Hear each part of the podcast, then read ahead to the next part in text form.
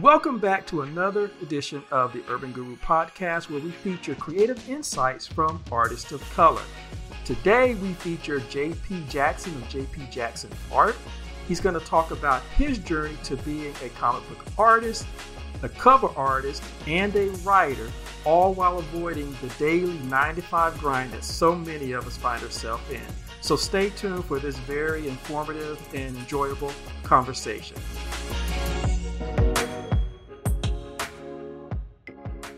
Thank you for doing the interview. Of course, of course. No problem. No problem. Thank you for having me here today. Nice. Um, because one of the things I really like to do is I like to talk to creative people, particularly creative people of color, and just, you know, get where they're coming from, talk about some of the issues that they have to deal with and things like that. And hopefully um, it'll kind of inspire other people. Awesome. Awesome. And, and that's why I have to say, I was looking at um, your website again. Um, and I like your, your statement at the bottom. It's important that I bring you all diverse content that puts a fresh spin on familiar stories and characters. And I hope this Thank work you. inspires you and allows you to look at the world differently. And I, and I said, oh, I really like that. I really like that. So someone reads. Someone's reading. Someone actually read that at the bottom. It's amazing. Oh, that makes me glad. That makes me feel good. It's like, awesome. How do you like pe- people to refer to you, as an artist, as a writer, as a comic book artist? I'm so used to being an artist for so long. I just take artists. Um, I'm fine with being referred to as Jordan, the artist. Um, but as of lately, I find myself getting more into writing. Like, mm-hmm. And I might have been secretly a writer, a bad or good writer, whatever, at heart for a long time. Uh, just because like I started out, my journey started out like when I was in middle school, I started, I, I actually went to school for drawing. And so over time, um, when I went to high school, I started to get into oil painting. And mm. that's when I was just like, I was doing a lot of paintings of me and building these backstories behind it related to science fiction robots. So I was always fighting a robot or something, or dealing with some technological dilemma, being overwhelmed by mm. like, just over, being overwhelmed by technology. And mm-hmm. so like I started noticing like I have this like, and this all comes back from me watching animation, um, watching Saturday night, Saturday cartoons, Saturday morning cartoons. And so like I noticed like I'm I'm clearly trying to tell specific stories and message even in my paintings. And so that ultimately turned into animation when I went to college. Mm-hmm. And so I I enjoyed storytelling through animation. That was like my thing at the time. And um, I always enjoyed film. So a lot of film references and things would always get into my work. And then towards the end, um, in my senior year, I did a thesis project um, called Land of the Wolves. That was my four minute short. And I, I did, I did three minutes. I did three shorts every year when I was in college. So I would do a short each year, and I wasn't supposed to. Um, they were like, mm-hmm. this is a lot for a freshman. I'm like, ah, I'll do a five minute long animation. It looks bad, but it, I did it. So like every, every year I found myself developing a new project, mm-hmm. a new short. And so, but when I got to my thesis, I'm like, all right, I've done this for like two years straight, three years straight. So it's now time to like crack down and like actually learn how to refine storytelling. And so, um, towards the end of that process, I randomly decided to draw, write a comic book. A prequel story um that was strictly visuals. There's no image, no lettering really, and I wanted to do something additive to the animation. And so I uh, got out of college and tried to kind of figure my way around life. um I got a normal job, um quote unquote normal job, um and um I was doing freelance work and doing animation on the side, but I still had this like fire to tell stories. And I'm like, I don't know how this animation stuff is going to work with me wanting to tell my own stories. Mm. And so I, a friend of my, my, one of my best friends, my best friend and his cousin and his cousin's best friend, we came together to pitch a T V show. And mm. um, my best friend's cousin needed artists. So me and my best friend, both artists. So we came together, we developed the artwork for a pitch. And then um, they said, hey, come up to Harlem um, and stay up here. And we're going to go to the Black Comic Book Festival in Schomburg. And this is twenty seventeen. Mm-hmm. And I go there and I am anxious. I don't know what to expect, but I walk in there and I'm like, oh, wow, this is, this is literally like home. Like, this is a space of like Black comic book creators. And I had no clue this existed. I literally for years, and I, I'm ashamed of this, but I'm going to be honest, for a long time, like I didn't, I didn't really pay attention to like, I didn't focus on like Black voices or Black creators within the comic book world. I was mostly interested in animation and painting for a long time. So I was like, let me find Black people who paint. Let me find, you know, find stories that are told by Black animators, or at least show us. But I never really like dove into comics, although they've been there in my life, like the mm-hmm. mainstream stuff. And um, so going to the Schomburg was just like, this is where I need to be. And so I started meeting various creatives. Um, like I met, I met the creator of Black, um, Kwanzaa, mm. met him. Um, I met the creator of Is Nana the Werespider, uh, Greg Elise Anderson. And, um, and from that point, those like two people kind of stuck out to me. And so I was like, I got to see like how as Black creators, we could tell our own stories. And from then on, I was just like, this is it. Like, this is, this is where I need, this is my purpose. And so from then on, I set forth to do comic books, and it didn't take me till three years to, for me, for me to finally get into selling work and vending.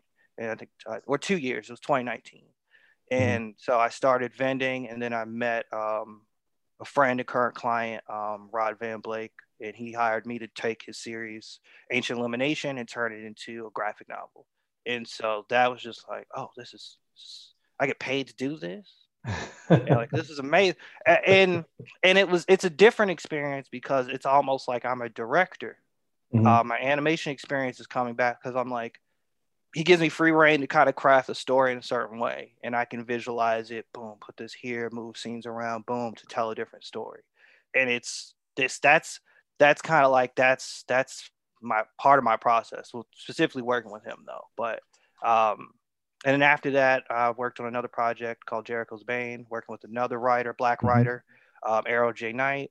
And then from then, uh, two years, two years from twenty nineteen, I finally released my own book. I wrote it, everything myself, drew everything myself, lettered everything myself, formatted everything, and so. That was all kind of a learning process. It was, it's always, yeah. So I'm constantly learning something new. Yeah, and I'll, and I'll say um, that I met you at the same time I met the other two authors that you mentioned at BlurredCon mm-hmm. here in yep. Washington, D C. And I have a, the first issue of your book. It's a very in-depth book. It's very nice. It's very visual. Um, the atmosphere and stuff is, is, is fantastic. And you can tell the deep lore of writing stories and setting up worlds. Because when you read your book, you can tell that there's a backstory, there's there's stuff there, there's material there. Okay. So that's that's that's really nice. So it really comes through. So I, I was going to say, it sounds like for you, going all the way back to when you first started, it was almost like a holistic type of re- approach for you. You're doing the animation and you realize you need story to go with it, mm-hmm. or you create the story to go with it. Um, have you always um, approached your artwork or your writing that way? Do you see like a whole picture and then you just pull in the other elements at because you need them? Sometimes it's it's like sometimes I do have this full image of what I want, and then I'll but I'll just go in and add something just to mm-hmm. give it a little, just to give give something more. Like it's like, for instance, my thesis, it started out as a short film. That was the goal, was to do this short film. Mm-hmm. And toward the end, I think Uh, it was for a class. I think that was what I, for a class assignment, I added on, I try to reconnect things um, mm-hmm. through comic books. Um, but now, and even when I would do paintings, we were always given a prompt or something to work off of, but I would create my own story to go mm-hmm. with that painting. And that was just all me. Um, and now going like focusing exclusively in comics, it's like thinking about, I, I'm always thinking about like how, like I have a main story, but also I'm creating a, a kind of like spin-off story that kind of connects back to the main story. And then thinking about how do I create animations to go with this comic book? How do I create mm-hmm. artwork to go? So it becomes a whole entire package now. Yeah. And, and I think that's an interesting thing that you say, because when I listen to you talk, you mentioned being a director, but it also sounds like you're a producer because you're talking about an entire package. And that's, typically, Yeah, you know, when I, when I, I came up here to D C to go to um, graduate film school, and one of the things mm-hmm. that I always tell people, I wanted to be a producer because everybody wanted to be a director. They wanted to be the mm-hmm. next Spike Lee or, or Hudlin or whatever, whoever was the, the, the one that was mm-hmm. the popular one at the time. And I'd always say, I wanted to be a producer. And they say, well, what's the, what's the producer? And it's like, well, producer is the one who hires the director. They're the mm-hmm. one who shepherds the entire concept from start to finish, you know? Their job isn't over until it's out to the public. And, and so just listening right. to you and the journey that you went through, it's like, it feels like you're, you're, you're doing all of these different elements and you're bringing them together so that you can put your product out and you can get your things out. So it really sounds like you have a producer spirit. Mm, that's what it is. I'm always like, it's the artist spirit. It's gotta be that. I don't know, but it's, I don't, it's all, it's just everything. I don't know. So it's all encompassing. How are you in terms of interacting with the public, with your audience and things like that? So I find myself doing better at in-person mm-hmm. events and conventions. Um, it's it's kind of, it's it's easier for me to kind of talk to people and like be kind of charming and charismatic and kind of mm-hmm. interesting in that way in person.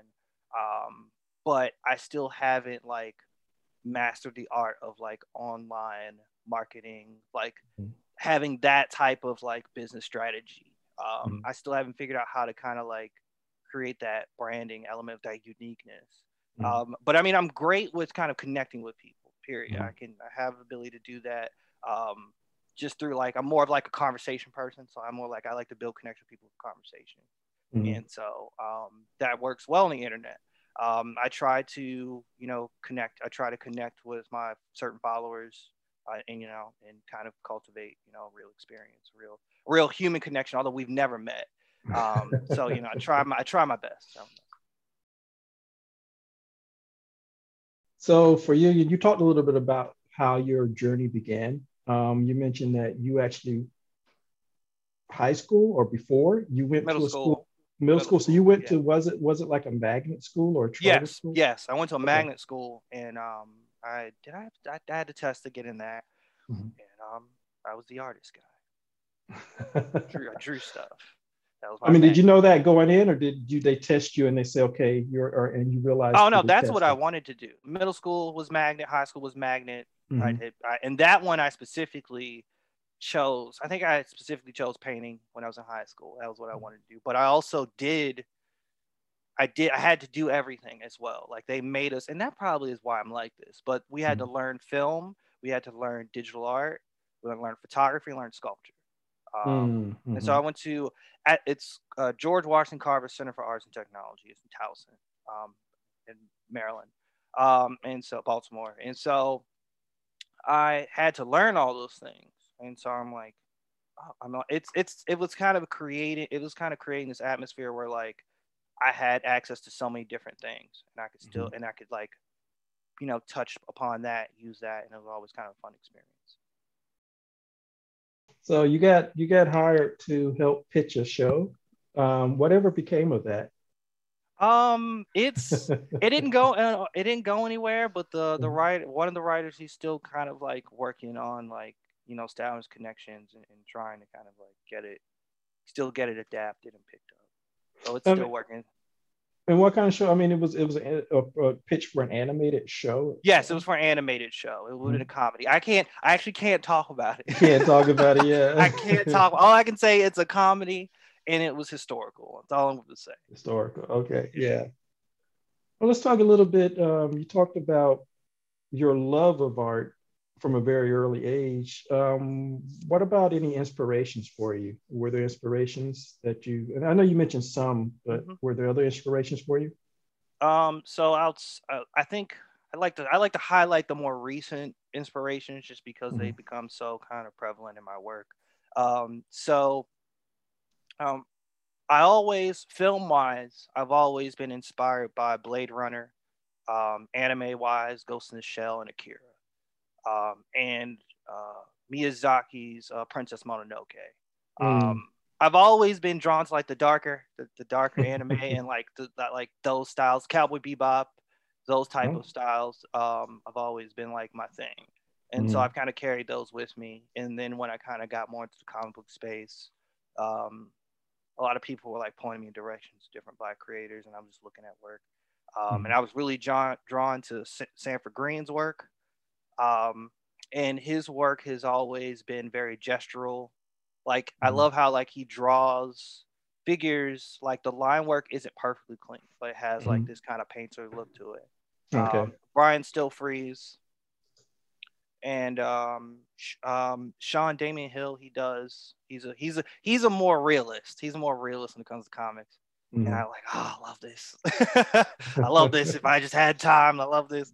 Um, and um, writing-wise, for my writers, um, who, who else? Um, we got uh, David F. Walker. Um, he did Bitter Root and The Hated, I think. Um, T J Sterling, he does. He has Okemos, and he has a new series called Joystick Angels. Um, so those are kind of like the... Mm-hmm. the writers and the artists that I'm kind of looking at right now.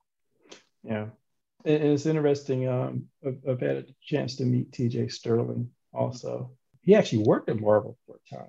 Yeah, yeah. I heard Before he came out, he did his own thing. So I'm just so somebody like that, even from a business standpoint, is that kind of like an inspiration that you might be looking? Yes, it's. Yeah. Mm-hmm. I kind of like that's.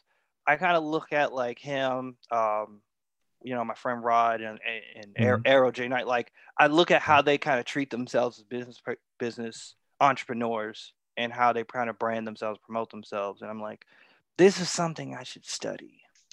this is this is my uh, weakness. And I should try to figure this out or, or, you know, pay someone to do it. You know, if I have, if, you know, if, if money is there, pay someone to do the promo stuff. I don't know. It's, It's it's difficult at times trying to be the artist, the, the producer, mm-hmm. as you say, the producer, the director, and yeah. also be the marketing person, project yeah. manager, all, mm-hmm. all that. Yeah, um, and, and and branding is one of those interesting things. Uh, we were talking about uh, somebody that we mutually know uh, before we started this, and one of the things that I want to talk to that particular artist entrepreneur about is how he went about going brand, do, doing uh-huh. his branding, um, how he gets all his things together, and how he promotes himself and the campaigns and things like that. Because I've taken some cues from him in terms of mailing campaigns and things like that. So those are those are some of the topics that I like to really talk about about, about with creative people and see what they are doing um, and how are they getting out there. Because hopefully this will inspire other people and maybe give them some few tips so that they don't All right. hit some of the roadblocks that sometimes we have to go through when we're doing this. Um, you mentioned some writers. Um, are you contemplating doing any straight up writing? Oh, no. no, never. I should be like, never. Um, no, I I, I, mm-hmm. I respect you writers for what you do. Mm-hmm. I that is not for me. That is strictly writing's not for me. I, I need I need the whole pack. I need I need the visual medium medium and the words. Mm-hmm. Um, but I completely respect the writing art form. Mm-hmm. Y'all are amazing. Um, and can do some amazing things. And I think mm-hmm. the power in what you y'all do as writers is like allowing the create allowing the reader to imagine. Mm-hmm. That's always the fun part, and that's kind of like and that's part of the process I enjoy, like working with Rod, is like I could read his book and I'm like, boy, let me do this, and I'm like, this is gonna be nice, and it's like I get really I get really excited, and it's like I'm the reader, but I'm also, you know, the producer, all these other things, and mm-hmm. it's kind of just like a really fun process. So I'm like, I'm gonna leave that one to y'all. Y'all do the right do that. I draw the pictures and I write a little bit. Mm-hmm. um, well, let's, let's circle back and talk about the writing that you actually do when okay. it comes to your story. Um, take us through that process just a little bit. I mean, what is the process of writing for you as a comic book artist? So for me, um, this is this is like this weird collage of processes, but Um, it started out first with like, because in high school, I mean, college, I took a creative writing class. I realized that like my brain naturally was kind of better at like, I had to write my story out kind of like a short story mm-hmm. um, mm-hmm. and just take it from there. Mm-hmm. I would start there. Like when I first, when I first wrote uh, The Eve of Insurrection, I wrote it as a short story to get the idea out of my head. And then I, tr- you know, I, I worked, worked it a bit to transform it into a script. and I would just like pop in dialogue and then kind of like did research on formatting, how to format a script for like a, like a professional script, like screenwriting. Mm-hmm. Um, but generally, um, I, all the, the, the process, I have the idea, I have the inspiration, and then like I try to base my stories in reality. So I try to pull from experiences, pull from history in some ways, or reference something that's very real. Um, mm-hmm. And so I kind of take from that, and then I just bog down. I um I build out the world. I I, I take that approach. I build out the world first. Mm-hmm. I try to figure out my limitations, and I had to. I really had to um crack down on that, just because like I was. I noticed like first time writing, I was like, I'm gonna make all these gangs and vigilante groups and all these people with different ideologies, and I'm like, Jordan, slow down, slow down. Um. And I, it was uh, David, David, I had was in a clubhouse with David, David F. Walker, and he kind of suggested like to really focus, like, what is this, like, what is the real story? Like focus on mm-hmm. the, the, the story that you really want to tell. And I realized having ten gangs was irrelevant. Um, um, and so it, that helped me limit myself and kind of focus in. But from there, you know, I do the outlining, I, be, I do some, I do outlining. Um, and then I go and kind of transform into a script. So my process is getting better. Um, but I noticed uh, with this new project, this new uh, short story spinoff, my brain was kind of struggling with like properly visual, I don't know, visualize, visualizing everything, but also trying to kind of tell the story uh, in a, in a clear and concise way. So I found myself kind of moving between like actually thumbnailing out the story and then going back to the script to change and fine tune things, mm-hmm. because I could actually set the pacing from a visual standpoint.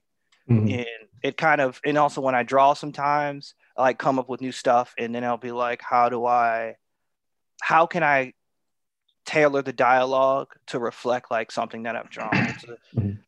So it's, it, it felt very different. I'm like, I'm doing something weird, but I'm going to go with it because this kind of feels like it feels right for me specifically, because I'm like, mm-hmm. I get inspiration from different things. So if I draw a character who's like, like I may write or outline a scene that says like, this person is going to fight this person. Mm-hmm. But when I'm drawing it out, I start coming up with new details. Like mm-hmm. this person may fall into some specific item that has some significance. And then I would think like how, like, how can I write? Like, what am I going to do dialogue to reflect what's happening? And so ideas kind of come to me sometimes. I'm always amazed that creativity is creativity. Mm-hmm. No matter what medium or, or form that you're using, and what you're saying is the exact same thing that happened to writers.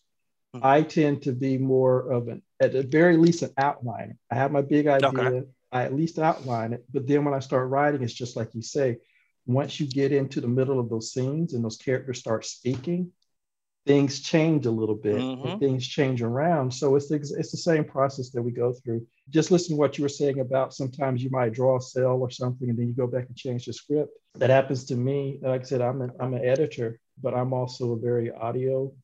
I get inspiration from audio, music. Okay. So if I'm doing something, say, for a client, a lot of times I know what I have to do. I might even gone out and shot everything. Mm-hmm. But before I put it together, I'll sit down and spend an entire day looking for the right piece of music. And when mm. it hits me and inspires me, and now I start shaping all the stuff I have, going back and forth that way. I was just listening to an interview um, by Hans Zimmer, who did the music for the, the, the latest Dune movie. Yep. And he, they were talking with the sound audio people, and they were talking about how the sounds they came up with then went back and informed what the, what the animators did. Oh, the movie. Yep. So they were going back and forth. That's just nice. Like you said. So it just, it seems like creativity has this give and take flow that that creative people naturally, when they dip into the flow, it's, it's the same no matter where they are, no matter what level they are. It, it, it tends to kind of come across the same. So yeah, it was it's that's nice. It's nice. So yeah, that give and take, I think, is is pretty consistent. But in terms of comic books, are there iconic comic books that inspire you? Initially, I tried to read The Watchmen. I was like, I'm gonna do it. Got through probably a good forty pages. So I'm like, this is a bulk bulk read. This was this was in the early days of just like me being like trying to figure out the comic book world. I'm like, I do want to read this. Like, I want to read this.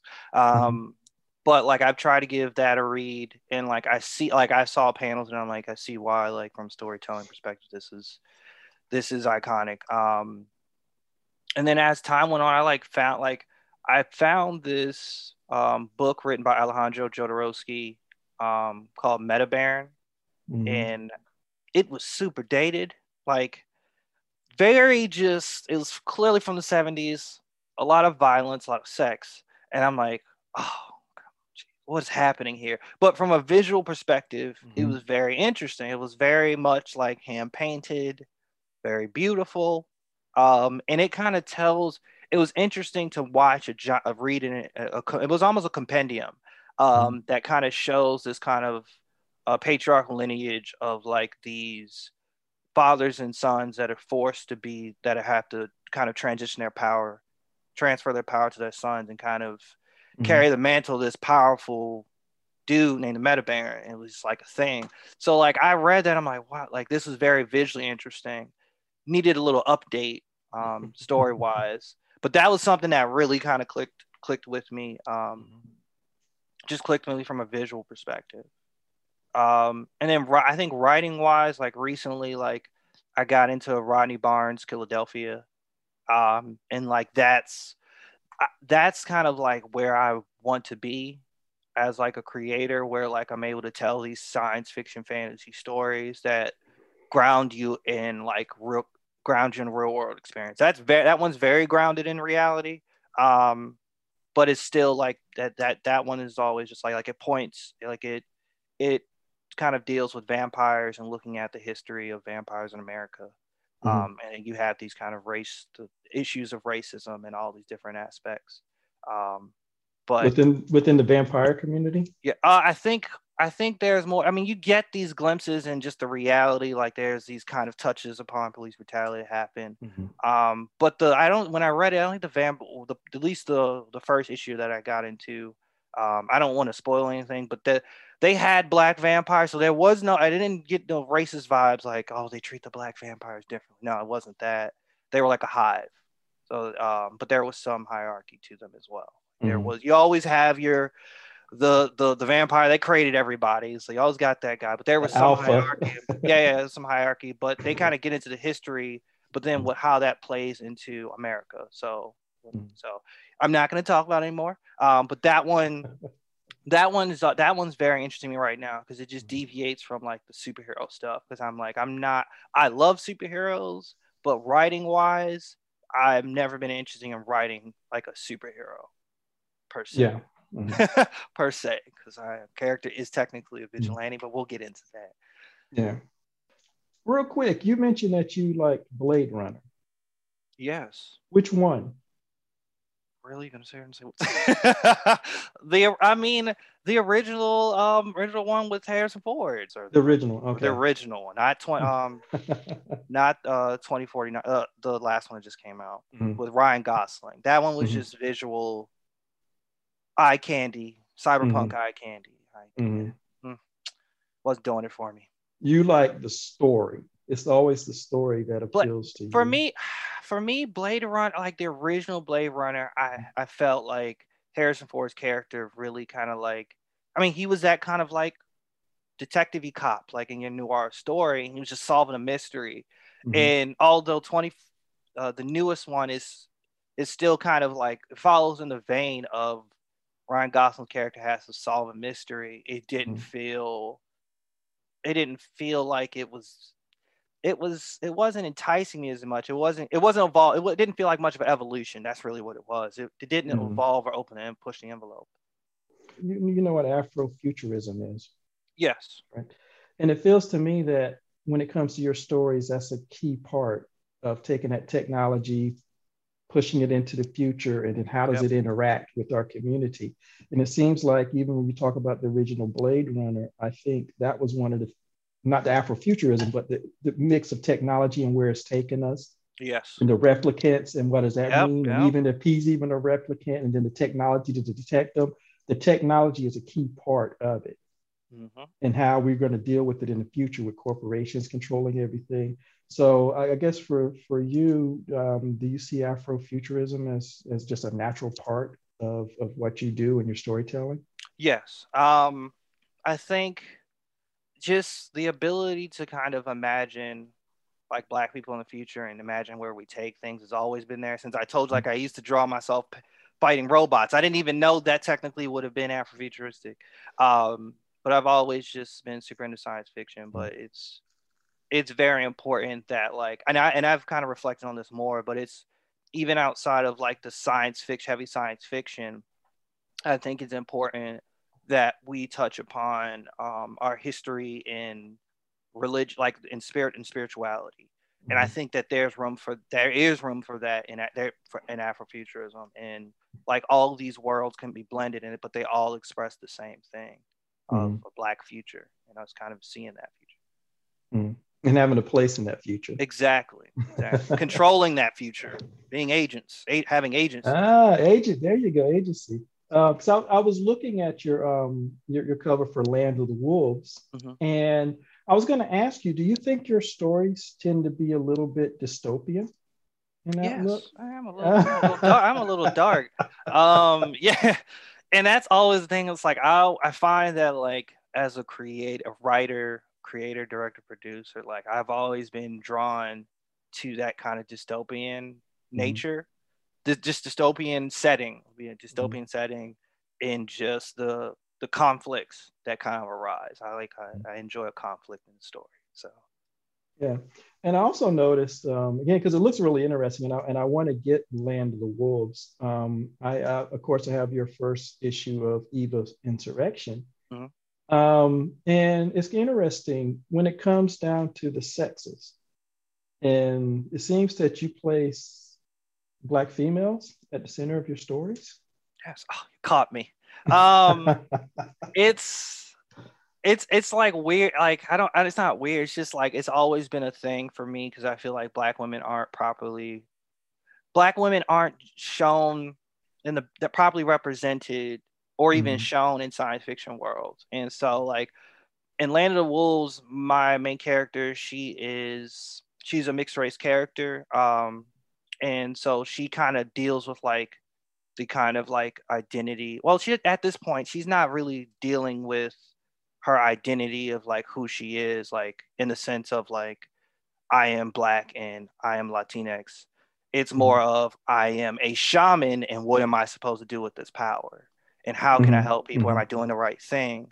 But I thought it was important to give more nuance to mm-hmm. these these black uh, black women in this kind of science fiction and fantasy world. And so that comes back up. And then for Eve of Insurrection, I thought it was very important. I'm like, I want there to be a Black woman in a cyberpunk world, and she's gonna fight crime, and she's gonna start she's gonna start a revolution. She's gonna be head of the Black Panther Party in the future, and you're not going to tell me anything else. And she's going to punch people. She's going to be Batman. And she's going to be Batman. She's going to demand vengeance. And um, and so like, also I've been a Batman. Also, um, I'm a big fan of Batman. So like, as I've grown older, I've like gone into these discussions about like, is Batman, you know, is he, is he really helping society? Is he? He's rich, but he's there's still poverty. He's fighting crime for what?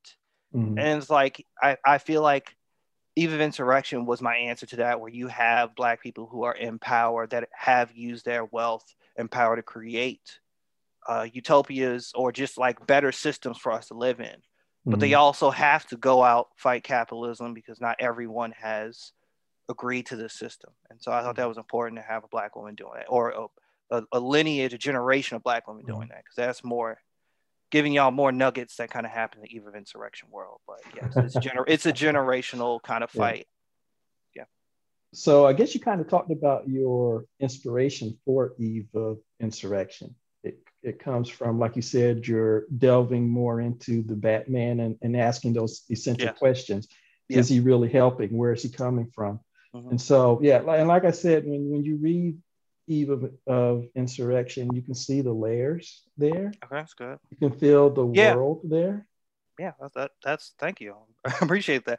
And the main character, I, I gotta I gotta highlight this. The main character is actually Lana Baker. She's based off. She yes, the Shadow Queen is a reference to Batman. This dual identity is a reference to Bat, uh, Batman. But they but Lana is kind of a an amalgamation of like three black women that have always that have been just very interesting to me on a part, like very amazing people. And mm-hmm. um and so I gotta shout out my my fiance. Um she's she's one person that's inspired the character, and it's um it's just like like I bring up the duality of just like kind of existing in this world, and like you may have to like go into a corporate space and you can't and you have to you can't can't move the same if mm-hmm. we're moving with a black space, black community. And so those elements play in. Um and then one of my friends um who's a professor and a filmmaker is Kayla Watkins, and um she basically she was another inspiration because she's very, she was very into activism um, and a lot, doing a lot of things in Philadelphia. In a big part of my story, or at least my character's journey, Lana's journey, is questioning, or not questioning whether or not what she's doing is working, and whether or not she is, and then there's the overarching kind of issue of like, how about putting all yourself into a cause, and like what happens when you're lost, when you've when you no longer have enough energy to fight, how do you recharge, like what does mm-hmm. that mean? And so those questions became very pertinent. And then there was a woman in South Africa who I met through Instagram. Her name's Vanessa Alili. She has a organization called Queen's Goal, and basically she kind of helps give resources, teaching young women in South Africa, just empowering them. And I mm-hmm. thought that all these elements are very important to me, that like black women need to see, like black women need to continue to see this, and like, mm-hmm. and that needs to be highlighted. So mm-hmm. that, that was kind of, that was, those, those women inspired this character. So. And, and it definitely comes out in, in, mm-hmm. in, in the comic book, and we, and we certainly urge everybody to go out and get a copy of it. Thank you. Of course. Thank you, please. Um, but, but, but even when, when you first meet your character, she's talking to the younger woman, the, mm-hmm. the, the student, and the care and the familiarity and the sense of um, community that that's there and looking out. So you, you're right. You you go through, you take her through all those different levels. Um, even when she's in, in her suit and stuff, mm-hmm. she's still rescuing in a way. And it's always interesting because like as a creator, like we're all, we always have to find a way to put yourself, mm-hmm. even like myself, into the character. And like, I find that like, I myself want to, I, I have this, this ability to want to help people. Like I want to be able to help. Like if I, like, it's, it's just a thing. Like my dad taught me like help, you know, just help people, be there for the people you love and care about. So it's like, kind of like, I put mm-hmm. that into my character where it's like, but it's almost this, this problem where she's pushing herself a little too hard to help everyone. So that's, those are some things I kind of want to talk about. Mm-hmm. So. How does Eve of Insurrection start? What's the first chapter? Just tell the people. Okay, um, so the first chapter uh, follows our main character, Lana Baker, um, as she's trying to do her day job of helping the world, helping uh, other communities that may that have don't have the best resources, mm-hmm. um, and she's kind of giving back to the community. And so, but on but on top of that, at night, or in this underground world at night, she fights crime, and she's basically solving, she solves mysteries. And so she's you know, going around trying to solve this particular mystery of some missing kids, missing boys. Mm-hmm. And so she kind of has to go through that journey. And that's what we'll see play out um, in the first two or three issues. Like this is, this is all gonna become a concurrent thing. Um, and then there'll be more elements brought in mm-hmm. to uh, unpack the conspiracy. um, and so this um how many issues do you think will be in this run? Uh it'll be seven. Seven? Okay. Seven, yes. Cool. You have all those storyboarded out and um I have an outline. Actually I do. Um I have a I have a I just had a series outline, so I know what's happening in each issue. Mm-hmm. But the thing is, like after I did issue one, I went into issue two and I just like wrote a note because I wanted to have like it's I've I've been struggling to figure out how I want to open up the first book. Mm-hmm. Um, do I want to get more into media representation? Because that's that's another thing I want to talk about in the series, just like how to meet how the media portrays Lana, um, as how do they how do they kind of portray the Shadow Queen, and like how mm-hmm. do they how how does the media spin this image of this Black woman, how they rob Black women of their agency, or how they kind of turn them into monsters or turn them into masculine, make them masculine, rob them of their femininity. So um, there's there, there's things I'm debating about how to start the next book, um, but and and kind of talking about in other uh, other issues. But and that's interesting that you mentioned the media, because um, I, I read through the, the first issue that you gave uh, that that I bought um, a few times, and I think it was the second time that I really picked up on the on the media commentary and framing of what was going on. How they tried to say one thing, but it is interesting. And again, people have to get the book to see it. You have what the media, how the media frames it, yes. But then you're taking us through what's happening. So it yeah, you're getting that reader, full time. You're yeah. getting that consistent full time. Hey, this is what actually happens, and then the media uh-huh. shows up at the end. We're like, ha, this is hey in yeah. America. Hey, hey everybody, this is where we're giving you real news. Yeah, sure. Basically, it seems to me what, what you're talking about is maybe something like code switching. Yes. Yeah. Which is what, again, if for, for a lot of us who have to go to our day job, typically for most of us, our I got to I got to salute y'all for that one. Yeah, uh, like I said, I have I'm, to. It's like it's a, it's it's just I un, like it's such a hard like I like I work like I had a you know I had a day job for um previous to COVID, and it was just like ugh it was it was rough. And I didn't I didn't work in a corporate world, but I mean, I worked in uh, art, and like we had to work, deal with mm-hmm. Google, like bigger clients, which are aspects mm-hmm. of corporate world. And I got to, I, it wasn't a good feeling. It was like being at a human zoo. It wasn't fun. It was not, it wasn't a good experience. How old are you, if you don't mind me asking? I'm twenty-eight. Just turned twenty-eight two days ago, twenty-eight Oh, you're, you're still a youngin'. Yeah, I'm I still will, young. I, I'm still I young. will say this, because of COVID, and also I think because of, of, of where people of your generation are coming from, it seems like y'all are less able to deal with the with the bullshit, basically. Oh yeah, that's that's what I'm starting to learn. Like, oh, you emotional young people. I don't know. I, and I get it. I don't, I don't, I don't, I think my young spirit belief is that like it comes from a place of like, we we had to inherit like inherent we've inherited this probably through you know our D N A, but it's like mm-hmm. we had to also see our ancestors go through all this shit, this disrespect, mm-hmm. excuse my language, this disrespect, um and and it's kind of like I feel like we're at the point where it's like we're not going to take this, like y'all yeah. y'all going to pay us what we're worth and respect us, um Yeah. and then express our emotions. yeah, and really express yeah. our emotions. And I think that's happening with mm-hmm. even the ones they call millennials, which would be a little bit older than you. But it's like, I it, it, it takes people of, of because I'm I'm like a Gen Xer. Okay. It, ta- it takes us. It took us a little longer. I'm at the point now, like I told you, I I walked. I left mine because mm-hmm. I I. And so I'm I'm going back into my creative um, projects. I have a whole list of things I need to do, and, and and doing even doing the podcast is something that had been on the back burner because I had a day job. I just sat down with a bunch of friends the night before, kind of like a goodbye dinner, just to find out that half of them are doing the same thing. Mm. It took us a little longer to get to the same shift. point where you are. Wow. It, it is a shift, and I think COVID shift, and yeah. being home, it shifted so many of us, and a lot of people are like, "Why am I doing this?" Right.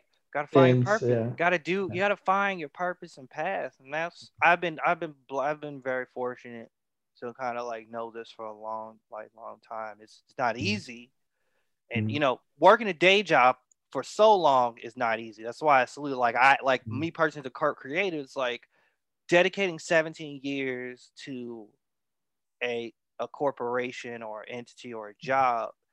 That for me is like, ah, I'm like, that could have been seventeen years of me. Like, I don't like, that's just how I feel um, on it. And it's like, I think, I think technically I've been training for seventeen years now. I think mm-hmm. it's about to hit seventeen years, but it's like, I, you know, I, I've always been blessed to have family members that have supported me. And I've just been mm-hmm. fortunate to have the right people around me to kind of like, hey, here's a job, here's a freelancer gig. So like, I've, you know, been very fortunate.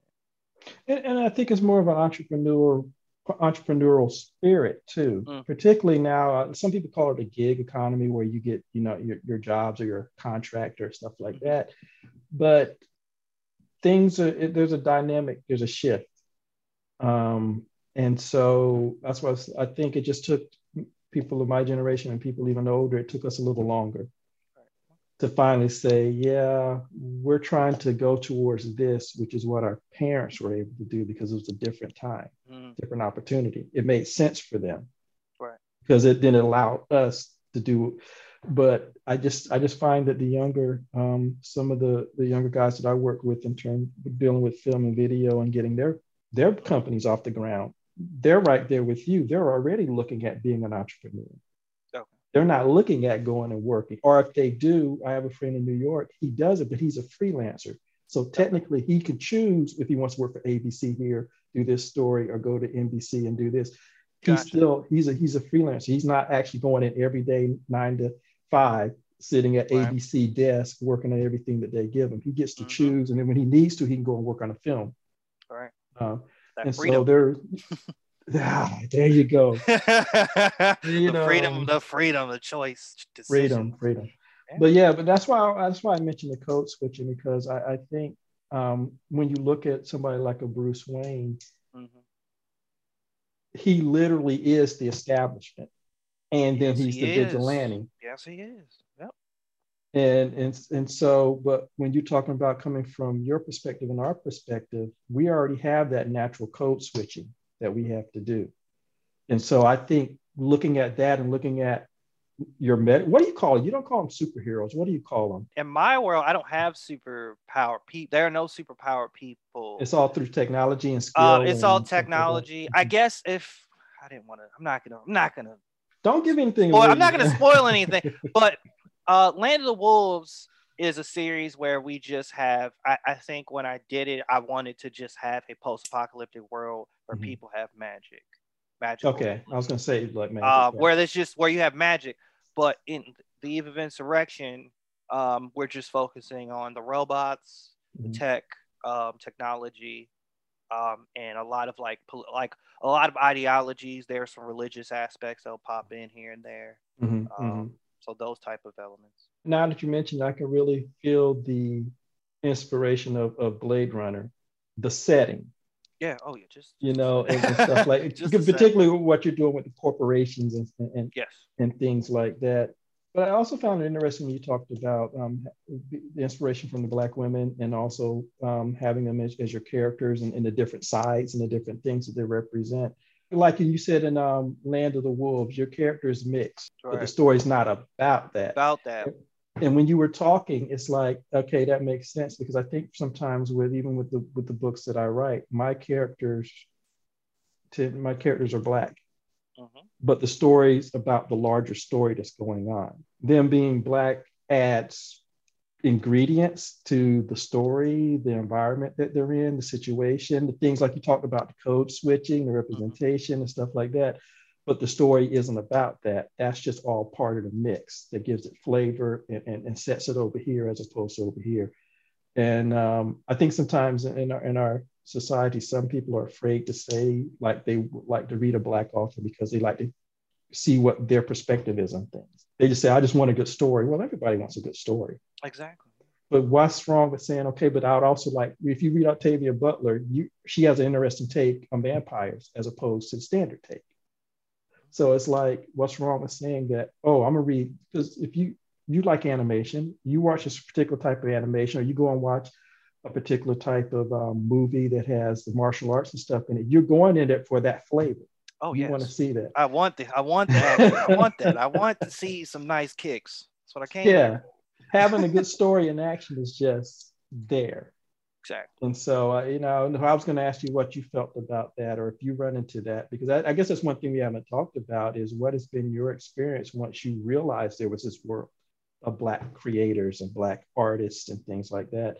What has been your experience before and after finding that? Um, well, to tailor kind of more so to what you were saying with like telling stories that like have to be about a Black experience. Like, I feel like I am... I'm always like, I feel like I was always a little nervous about like whether or not I was like, like how certain people are going to interpret my stories. Mm-hmm. Like, for instance, when I originally wrote The Eve of Insurrection, um, this first issue, I had a, a dilemma of like, do I want the, the Eve Syndicate, do I want them to battle against corporations or another gang? And I was thinking about it in a black and white duality. Because I, I look at, looking at, or, or us versus, you can also say it's us versus establishment, but looking at that or looking at an experience between two gangs, and what does that say? And are people going, how are people going, are, are people going to say, oh, we're, you're just showing black on black violence, like that, black, black crime, like, like thinking about that. And then I was like, but do I want to like, or like, what's important to my story? And like, what is, how's this going to pay off at the end? And I was like, I want to, I'm, I'm going to tell the specific story I want to tell. I want to, I want to show this specific conflict between these two groups. Um, and that's important to me. Well, and it also goes back to your, to the opening comment that I read from your website. You're taking the familiar mm-hmm.